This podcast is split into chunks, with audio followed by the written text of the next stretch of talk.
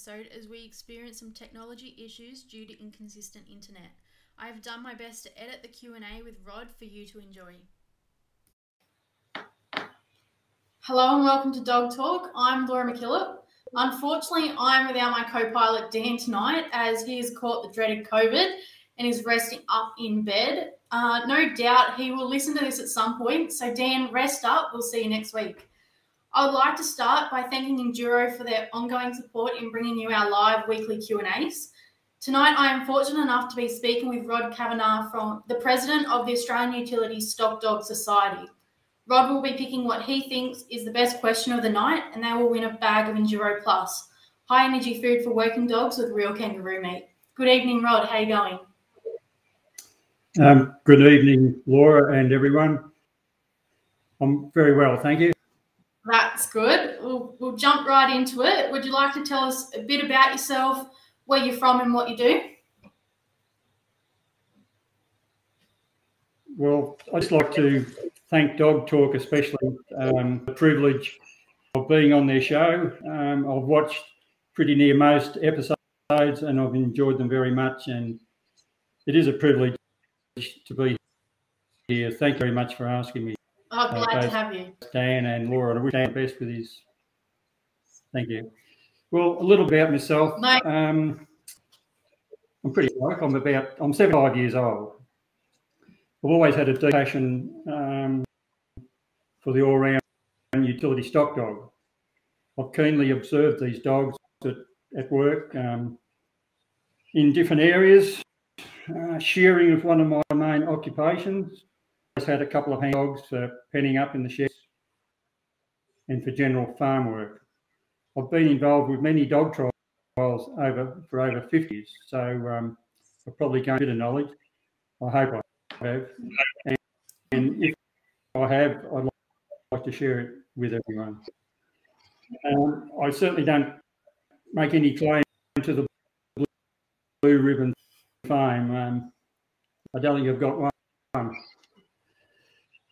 About 30 years ago, I wrote a book uh, called Australian Sheepdogs Training and Handling. Um, 10,000 copies were published and distributed. They're pretty difficult to obtain now. They're probably collector's items. Uh, currently, I'm the president of the recently formed Australian Utility Stock Dog Society, and this society has adopted essential natural traits for its premise and benchmark. Uh, the stock dog challenges that we hold, the events we hold, include both sheep and cattle work. Um, I live at Yea, Victoria, with my wife, and together we enjoy family life. Beautiful. So, what was childhood like for you, Rod? Would you like to tell us a bit about growing up and some life experiences? That's about it, Laura. No, that's all right. Um, are there any growing up stuff you'd like to tell us about, or? Yes, I would like to, Laura. Um, when I was a, only about two years old, I was always adventurous, and uh, I was bound to go missing, and they couldn't find me. It's one evening. Eventually, to parents' relief, someone discovered me in the dog kennel with a chain around my neck. I guess I was destined to be connected to dogs and have a sense. As kids, we the bush. It was our playground. We had bush all around us, or a fair bit of it anyway. But nearly always it included having a dog with us. We had a, small farm near Whittlesea, Victoria, which is pretty near the suburbs of Melbourne these days I was always interested in training a dog that was suitable for handling a few sheep. To getting a cow or two back home that had wandered down the down the road. In 52, 96 years old, family headed to Heath, Victoria to watch the Captain Payne field trial.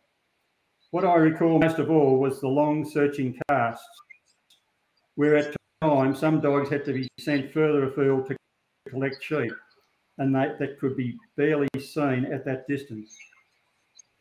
I can consider the seed in me to be and to be interested in working stock dogs. It's still uh, very clear in my mind. Some of the handlers sending their dog, recasting their dogs at a distance. Um, it's really stuck in my mind. I've always loved handling stock. Study for living, but uh, didn't like school much, so uh, I never qualified.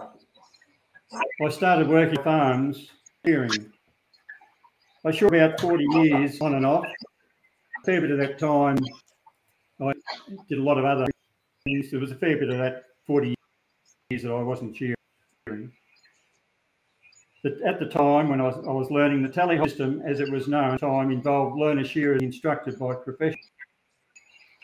I enjoyed being one of the team of learners and did, did a few sheds in the riverina of New South, one being that hot on the uh, Darling River. It was called um, River Park, I think it was. It's a long time ago. It nearly cooked us. It was eight days of about 45 degrees in a row. Anyway, in 96, the real wanderlust set in and um, I had an opportunity to get a job as a surveyor with national mapping in Queensland and the Northern Territory. I love the remoteness, especially up in the Gulf. There was no um, communication, no telephone, no TV. Um, you might write a letter home, they might get it in a, a week, they mightn't get it for two months. I love the outback and the isolation. We had a helicopter contract to get us onto the Sir Edward Pellew Island. They were just out of, out in the Gulf from Borroloola.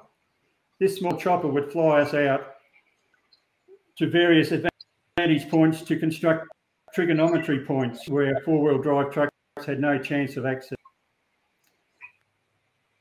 When they dropped us off, you're always listening later on in the day, hoping you could hear that chop, chop, chop, chop, chop, hoping they'd find us again in the scrub. However, however, when the wet season came, we were sent back to the base camp, which was in, um, in right in the centre of Melbourne, actually, and I wasn't too keen Anyway, over the years, I've done a couple of more stints in surveying, but mainly worked on farming properties. I kept my hand in with shearing, sometimes with a contractor, but I did quite a bit of cocky shearing. As dogs, I consider myself more an observer than an achiever. I don't think I've really achieved much, but um, I've certainly always been interested and observed. I don't think, well, one might have been a blue one years ago. Um, in the 1950s, I was lucky as a kid to be taken out of school to sheepdog Korumburra. That's in Victoria, uh, with my dad. I got to know some of the great handlers and their dogs. Um, Alan Miller was one. He had a dog called Butch. Harry Tennant, he, he worked herdsman's toss. Bill Marshall had herdsman's Weedell. They were all um, fairly considered famous uh, partnership handler and dogs. And uh, we stayed with the Ross brothers. They were more than uh, after our first camping stint, we always stayed with them. In 1968, I was involved with the first three sheepdog trial, which continued for about 11 years. Bob Ross gave me a pup by his famous Yulong Russ. I got to know Jack Hiscock very well from Kilmore. His prefix Moorlands was one of the best border collies available and the dog known for their all-round working ability for both sheep and I purchased another dog by Yulong Russ and his name was Minnieburn. Anyway, two dogs. I went off shooting, wool pressing, penning, and general farm work. I went to Queensland a couple of times in the country, always with my. Referred to me as swaggy with a motor car. I didn't mind that. At the time, I didn't realise what a great couple of dogs I had. They're certainly not easy to come by, and, and uh, you don't miss something until you haven't got it, I guess. In 83, I threw a rucksack over my shoulder and flew to New Zealand. I stayed with a shearing mate for a bit and um, went to the famous Golden Shears at the North Island. Had a look there. That's um, a bit like attending an AFL match. There's the cheering and it's fantastic, the atmosphere. Highlights in New Zealand, but attending an sheepdog trial was most interesting. The long head, the short head, huntaway, all those that you know what they can do, and uh, we can learn much from the Kiwis. As time went by, I, I sort of got thinking I've experienced some great handlers and their dogs. I've seen some very ordinary handlers and dogs. Perhaps I can put something down on paper to express the good points that may be able to help those who are struggling. I was trying also to decipher for myself a set of commands that didn't conflict with one another. I knew some of those handlers. I'll just give you an, an example. Uh, some of those great handlers, and it doesn't matter what commands are used as long as you're consistent, but they'd say they can't cast a dog with the, the command uh, clockwise come behind, and the dog would cast a mile with the, that command come behind, and clockwise same person or persons would say, here, dog would clear out another hundred miles the other way, and didn't sort of make sense to me. So I tried to get a few commands that uh, overall content, I suppose, between. Anyway, the book I wrote, Australian Sheepdog Training, and include um, that's how it came about. Hopeless at writing, um, and it required three editors to straighten it out. Uh, I wanted to do something, and it's not right. Then have another go, get someone else to. Right, Eventually, it, it worked out. I was the author, the publisher, and the main distributor of, of over those of those ten thousand copies. But um, I think I said to you before, Laura, if you want to make money, don't write a book. In '91, um, this put me. My dog, I had a dog called Una Butch. Uh, it got us motivated and to travelled all over Australia went through every capital city that uh, bar in Canberra. Although it paid off, I had many wonderful times calling friends and acquaintances whom I'd met through dog training. I got sick of promoting the book and I just wanted to enjoy the thrill of travel, travelling and seeing the country. Later on that year, myself with Sid Kavanagh, an uncle of mine, we went to Tasmania and enjoyed the few trials that we entered with our dogs we had a lot of, uh, well, we encountered a lot of mateship. Just a saying, it is said that old dreams of the past and young, old men, sorry, dream of the past. Young men dream of the future. I just hope I've got enough youth left in me to look to the future with great expectation. I love Australia. Uh, lucky to have such a country. Uh, let us ignite and strive towards worthy goals. That's about it. That's right. So you've mentioned your book a couple of times tonight, and I believe there are some funny drawings in it. How did that come about? Well, I've always enjoyed a bit of humour, especially dry humour, and um, I think it's very good for everyone. And I, I knew a young lad by the name of Brett Cardwell, and he offered, offered to sketch some cartoons. Um, he's one of the best cartoonists um, in the country. Brett Cardwell, um, as a young fellow, did the cartoons for me. Um, he's he's still a cartoonist, and he actually did a cartoon recently, Working Dog attempting to get on with his daily routine of stock work, but the dog was seen cursing the entanglement of red tape that prevented him. I think the caption was something to the effect,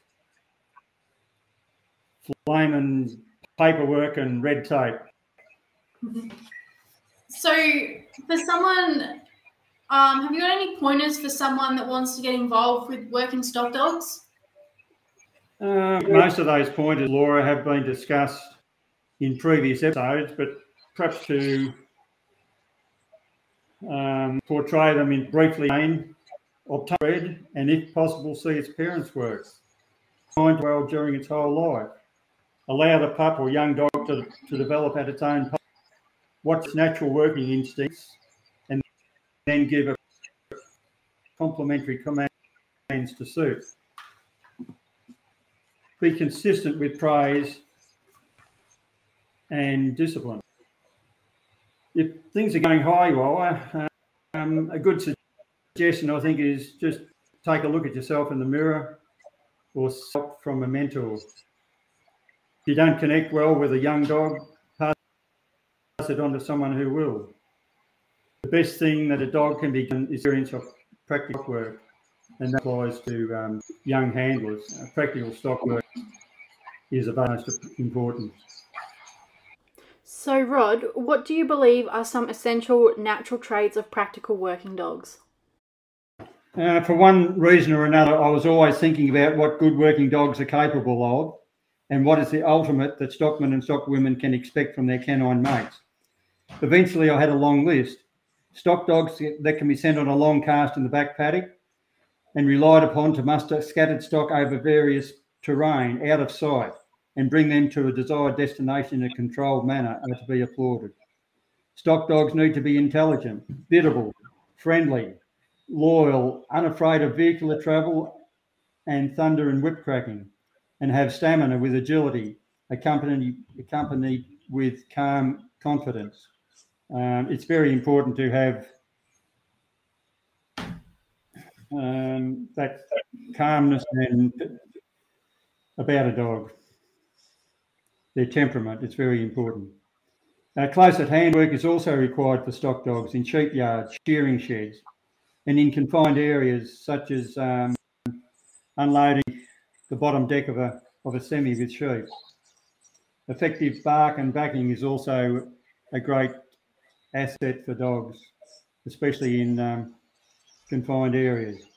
Other natural traits when working stock include driving stock to, with and away from the handler, holding together stock, locking and holding them, force, any confrontation with with stock, with sorry, with strength, but without savagery.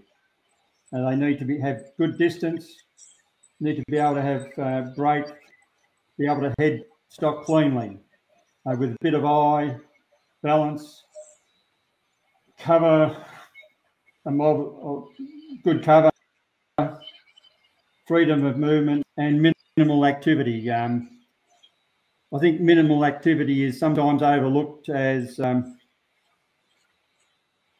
it's a very important trait because a dog that works by six to eight hours during a day, um, you only want a dog that'll do what's what necessary. Otherwise, you're just wearing stuff out and. Um, Got to do the bare minimum sometimes. Yes, that's right, Laura. Yes. Um, to sum it up, I think high quality stock dogs must be able to collect, control, and move stock with plenty of heart and with purpose. Um, you know, I had a long list of essential traits and it got published in the Australian Sheepdog Workers magazine or newsletter. In 2014, I was travelling with a mate in the Simpson Desert and along the Hay River track, and on reaching civilization near Winton, Queensland, um, we were greeted and with the hospitality from Jim and Rhonda O'Connell, who stayed with them the evening. And during that evening, I noticed that the latest edition of the um, Australian Sheepdog Workers newsletter had, had, arrived, and I opened it up, and there was my list. I had a bit of pride in my chest, and I asked Jim what he thought of it. But being a bushman as he is, he didn't give me an answer straight away. It wasn't until the next morning that he gave me an answer. He said, uh, It's near impossible to find a dog having all those attributes. and uh, he's certainly right, Laura. That's, uh, yes. Uh, we, we all like no, perfect dog. It'd be nice to have one, wouldn't it? It would be, yes. But um, we've got to be realistic. Yes. So we know that you like to be very thorough with your commands. Would you like to tell us a bit about your methods? Yeah, I'm not sure whether thorough is the correct um, the correct way. I think more I like to be consistent. I think that's mm-hmm. more to the point. Um, first of all, give it give the pup a name that won't be confused with the main working stock commands. Encourage it to come to you with affection, with "Come on, you little blighter" or something. uh, with time to the stop to the dog, to the pup, and a steady command and make the pup sit down. Also make it come behind. Um, I'll just emphasise that word come behind. Um, come and here to my uh, way of commanding is for a dog to come closer to you to come. And um, just for instance, an incorrect command would be get behind because it's uh, contradictory to one way and the other. So be conscious of that. Um, after a while, when they get old enough to handle a few quiet stock, I put a clockwise and anti-clockwise command. I use round and over, respectively. Um, and they can be initially accompanied with go back. Uh, to cast further afield, afield, to look for stock, or command get away. I have a drive away command, which is simply drive, and for a dog to come into stock, it's simply into them. Uh, the commands um, hop up, speak up, push up, they're all very useful commands uh, when working in sheep yards. All of these commands, they can be changed to suit different preferences. Um, you could speak um, Dutch words as long as you're consistent. I knew an old bloke once who used check as a command stop, to stop, sorry.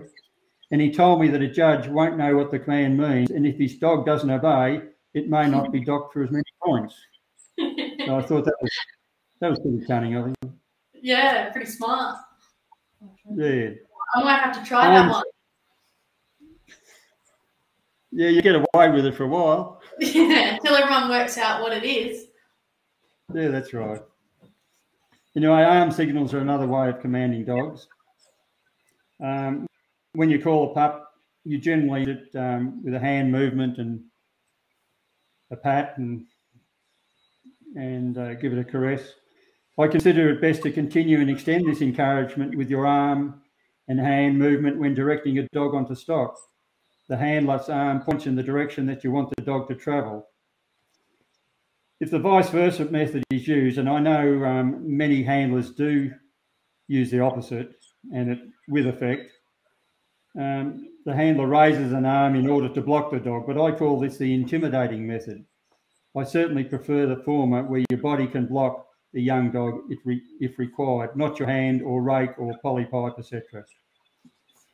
Uh, whistles are also a very effective way of commanding dogs. They're more defined, consistent, reliable, much easier to herd at a distance. A set of whistles was described in my book. Jake Nowlan from Cobargo spent some time in New Zealand and he can command his dogs entirely by whistles. Um, years ago, I um, helped a bloke from New Zealand, Stuart Erskine. To, he wanted to put down uh, some sheepdog whistles, and I've just recently rekindled uh, what was put down years ago, and I'm sure Jake might be very interested in looking at that. I, I bet he would be. I reckon there'd be a few of us that would. You'll have to pass that one on, Rod. I have um, been talking to Jake about it, yes. So, how do you establish a good relationship with a dog?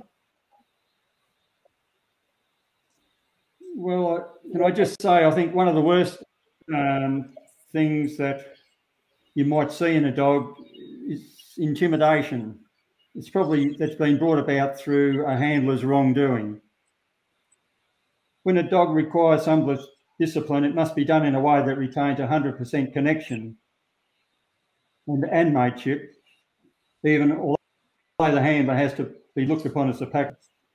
I even when a determined type dog is grabbed by the muzzle with a firm hand, while the mouth is being opened for inspection with the other hand, a dog will look up to you with respect. Also, running a piece of polypipe, a broom, or even one of those garden rakes, I don't really like them. Running them over the dog will, with the words good dog, will help bring the trust between you and the dog. I consider the training of a dog as similar to that of a horse. They're not broken in, but they're rather educated. Um, a dog for what it what they are. You can't make a dog what it is not. But um, just try and bring the best out of each dog.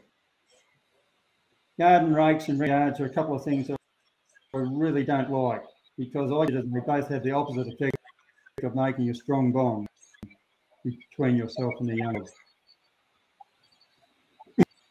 Some time ago, I just wrote a very small, small verse.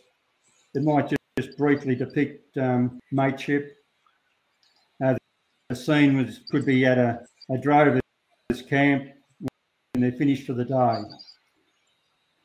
While the black billy boils the yarn and dream, then at last the cold day has been.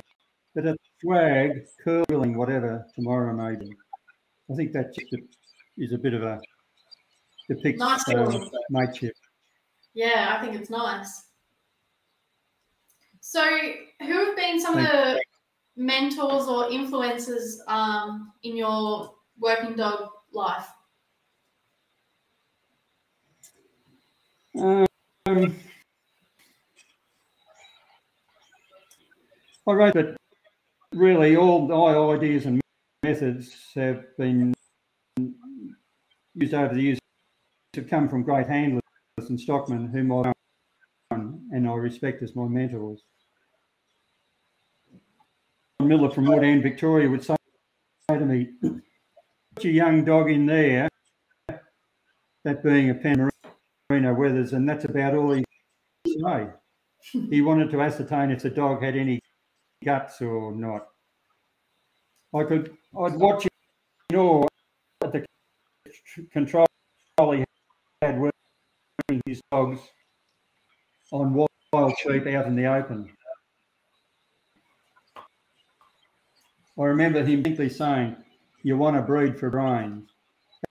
Alan was no fool. Represented Australia at the 1967 Montreal Expo in Canada. He worked a pair of sheepdogs, and incidentally, this was the first live TV pictures relayed back to Australia from across the world. Bob Ross was another mentor. He was from Korumburra, Victoria. He'd probably be the humblest person anyone could meet. He won the um, Canberra trial, and there was a photo of him um, depicting him accepting the uh, winning trophy from Queen Elizabeth II in 1970. It's a classic. His dog Yulong Russ is casually scratching at a flea as Bob politely acknowledged, Thank you, Your Majesty. this dog was considered the brainiest dog ever to enter the trial field and all Bob would command was Russ, Russ, Russ, Russ, Russ, in a quiet, but really they're, they're a great combination.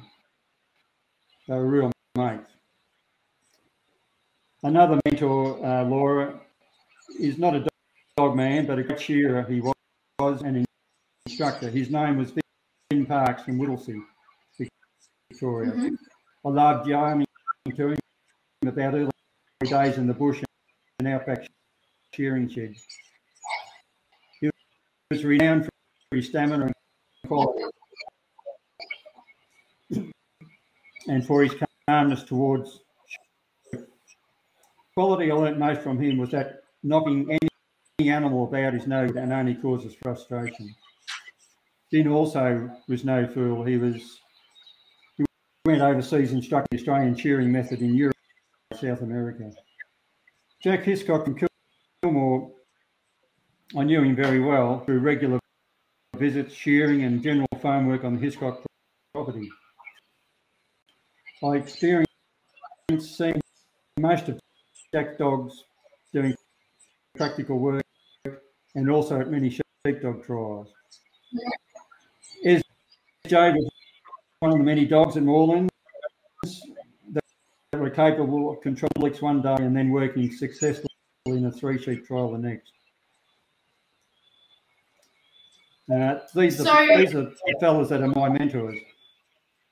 It's nothing to do with technicalities, but everything to do with practical common sense. That's a you've got a few mentors there that obviously have been very influential to you. It's it's nice to have some fun memories with them. So, what is one of your most fondest trialing memories? Uh, I was judging the Australian Supreme. Um, I'd never won or even competed in any major trial anywhere, so I'm not sure, I wasn't sure asked me, but I was determined to do a good job of it. The weather was that wet, one of the partly submerged obstacles had to be relocated to higher ground. And for about two and a half days, we as judges trudged around in wet weather gear. I recall Malcolm Taylor querying after working his champion bitch Somerville Floss. Where did she lose all those points? It was only.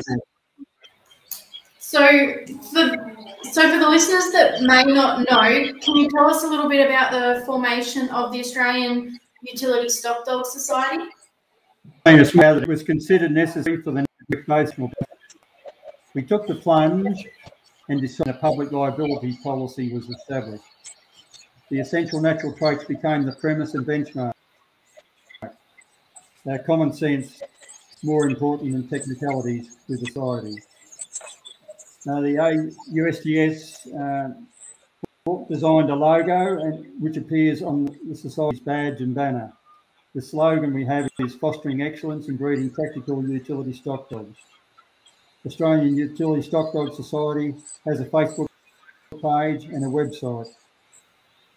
Tryout days eventuated, and then the inaugural Stock Dog Challenge was run near Holbrook, New South Wales in 2018. Other, event, other events followed um, at Reeds Flat, New South Wales, Mansfield, Victoria, Hilton, Victoria, and Guyra in New South Wales. Unfortunately, the Hinnomunjie Omeo um, Stock Dog Challenge in Victoria had to be scheduled, uh, rescheduled um, due to the COVID 19 virus. Hopefully, our next event will be in March, again at Reeds Flat, New South Wales. There are three components to the Stock Dog Challenge and four aspects A, B, C, and D. Um, the first component is long searching, cast, and mustering, and B, paddock and obstacle work. These two aspects are combined and sheep are used a paddock with an area suitable to cast a dog 400 metres or so, with an area close by to set up some panelled obstacles if required. Uh, the second component is in some portable sheep yards that have a drench and a draft race and a ramp into which sheep are loaded and unloaded into a trailer. Uh, the third component is cattle handling, uh, cattle arena is used with um, a couple of obstacles. The timekeeping and tabulating of results managed from a central position has the advantage where people can view all the components simultaneously. The uh, scoring of the society of the AUSDS is a bit different to other trials. Instead of starting from 100 and ducting points for every fault, a more overall view of the dog's work is undertaken. The four aspects, A, B, C and D, are of equal importance and each accounts for 25% of the total possible scores. These four aspects are divided up into sections with more points being allocated for important sections, etc. Assessments and scores given for each section are retained and cannot be undone by faults occurring elsewhere. Each dog is expected to work in each of the three components and an attempt must be made to work each section. If a dog isn't coping very well with a particular section, the handler can go on to the next. The point score for that section would, of course, be zero, even though it may be assessed. And barking are also only assessed with zero points due to the fact that these attributes are not all required to get the job done in a practical manner. Disqualifications are kept to a minimum, and a dog crossing between the handler and the sheep, although often not desirable, doesn't incur disqualification. Point score are used for calculating the result, whereas those sections that are assessed only, although noted, carry zero point scores. All point assessments can be perused at the event. There are various levels of competition, and the difficulty increases as the levels rise. Level one is fairly low key. The cart is shorter, the drive is with the handler. The obstacles are made easier than level two and level three, etc. Competitors don't need to be members for level one. Any worker can compete with their dogs in this level, except for those who won this level previously or at a higher level. It is designed to encourage stock dog and women, and women to enjoy friendly competition, especially young handlers and local farmers who may have a handy dog. There are quite a few of these dogs out there. They may never have seen a trial ground, but their potential and ability should not be lost. The Society aims to make these handlers and their dogs fully inclusive. Uh, dogs that enter the uh, stock, AUS Stock Dog Challenges, those official events, they could be Kelpies, Border Collies, Crossbreds, as long as they are a type suitably bred to work livestock. But no matter what level they compete in, all dogs have to be registered with the Society. This enables traceability of their performance, which is tabulated on a database. This record is important to the Society and can be used as a great reference tool by others for breeding purposes. We all know that the Bush Telegraph is terrific, but it can become distorted and even lost over time. Major prize monies, sashes and trophies are presented to the place getters of the all-round utility stock dogs at each level. Also, an award will be presented for the best display of stockmanship at each level. Minor prizes will also be given to the highest scoring dog in each of the four aspects at each level. The Society is endeavouring to hold at least a couple of stock dog challenges annually in both New South Wales and Victoria and hopefully one annually in each of the other states, including Tasmania, South Australia, Queensland, and WA. It's a big ask to um, for someone to supply a venue with both sheep and cattle, and if anyone can help, it's very much appreciated. Formulating and all of these foundation documents and issues and presenting them in an orderly, acceptable manner has been a mammoth task we've had some teething problems, but um, I think we've overcome those.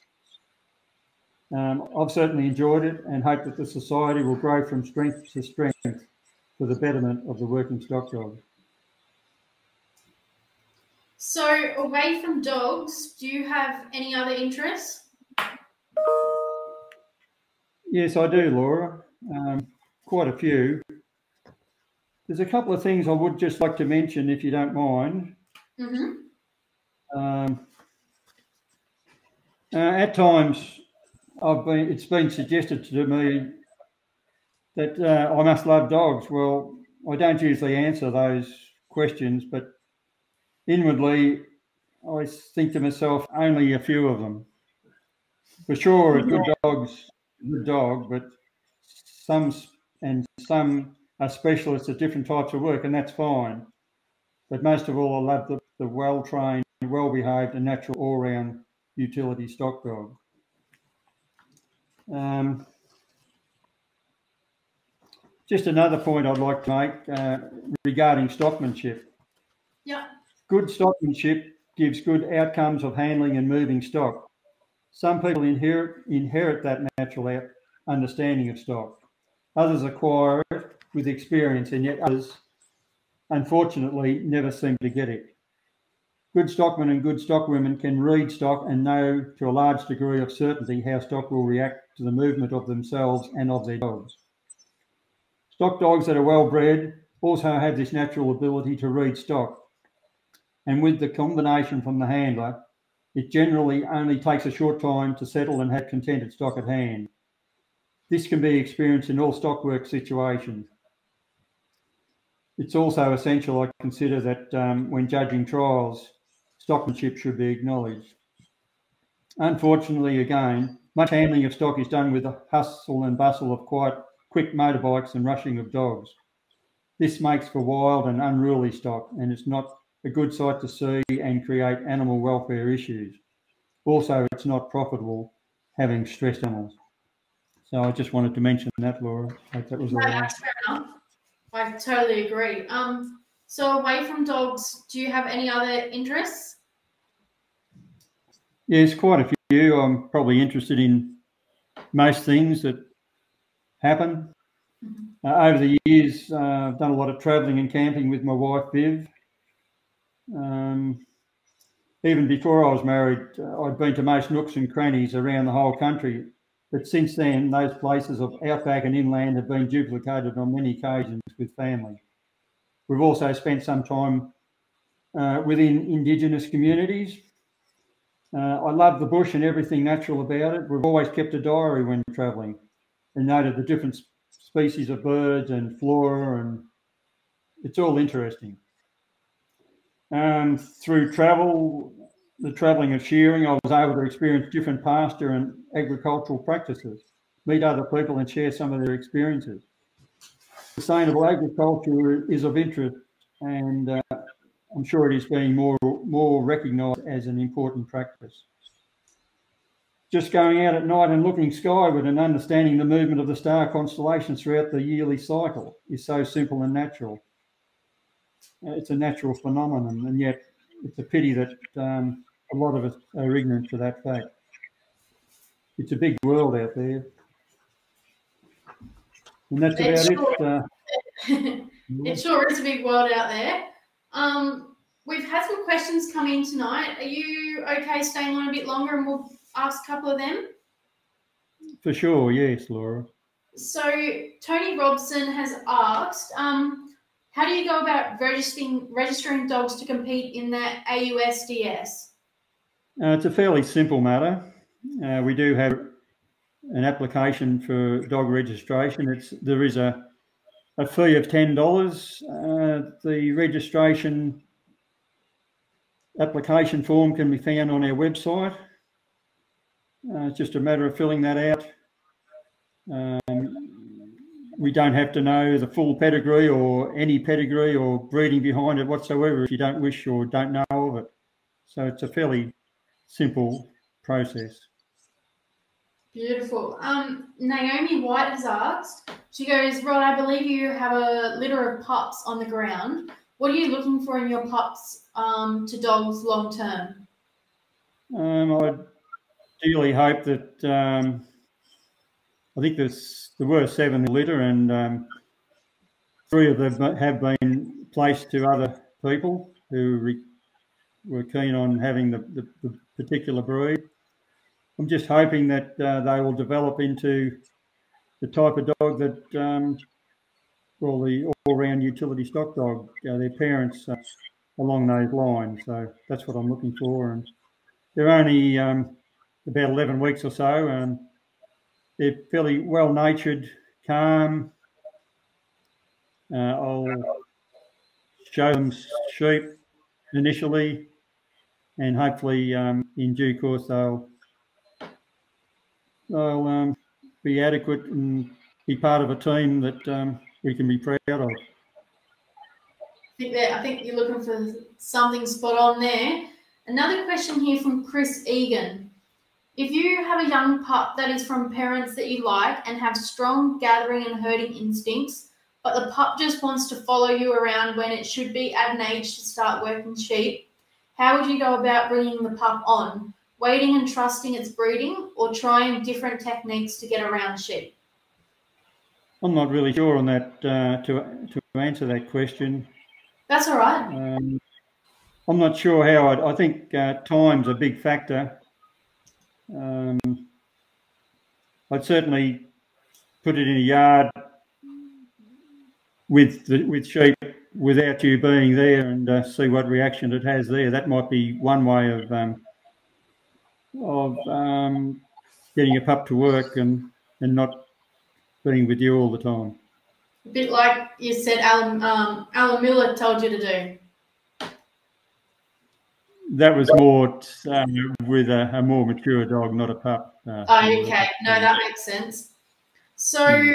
Rod, what does the future hold for you?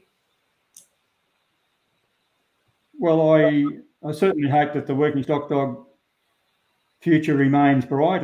It's pretty good at the moment. Um, dog trialing is often referred to as a sport, but there's a bigger picture to it than that. It's actually fairly serious business selecting and breeding practical utility stock, stock dogs. Mm-hmm. Um, the benefits of stock being handled well by such dogs continues down the chain towards efficiency, profitability, and to the national economy. So it's um, it's well worth going. And it's it's not just not a sport to play. Uh, trials in general help create a wider public interest and appreciation of stock dogs at work. This is great.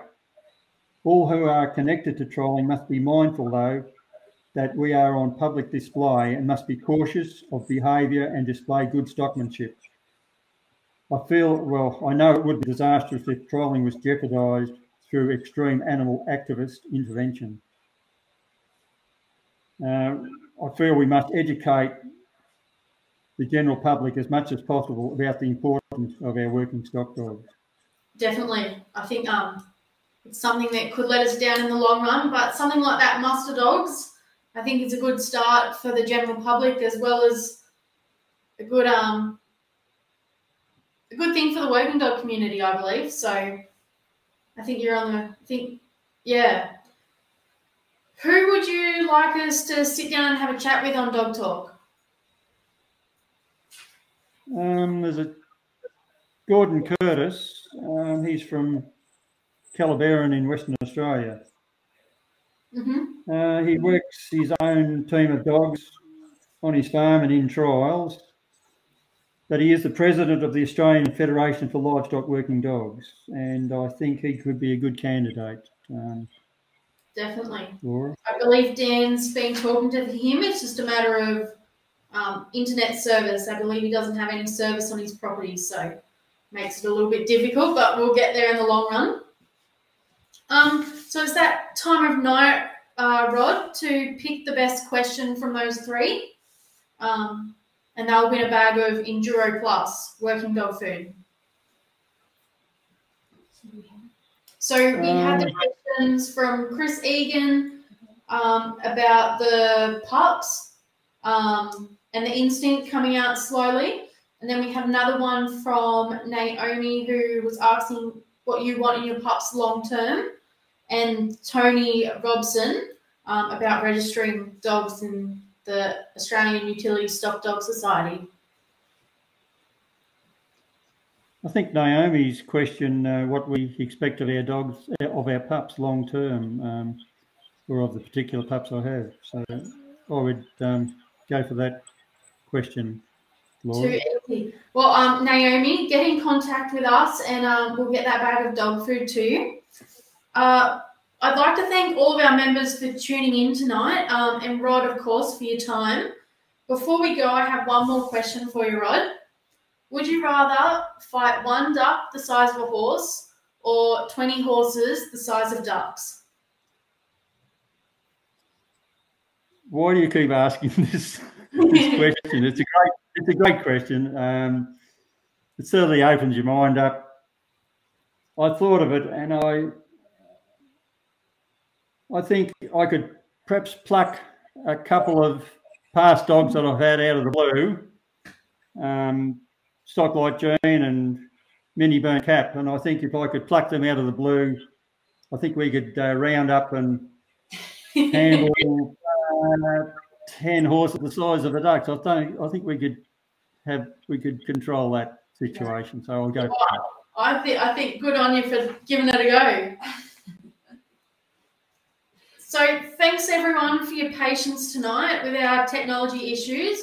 I will uh, edit this recording and obviously upload to Spotify for everyone interested in listening in the next few days. Um, thanks again, Rod, for your time and working with us with our technical issues. Thanks for jumping on. It's been a great chat. Uh, I've enjoyed it very much, Laura. And as I said previously, I, it's been a privilege. Thank you for inviting me. Thanks for coming on. Yeah, as Dan would say, please remember the day we stop, we learn every day, and the day we stop learning will be a sad day. Thanks again, everyone.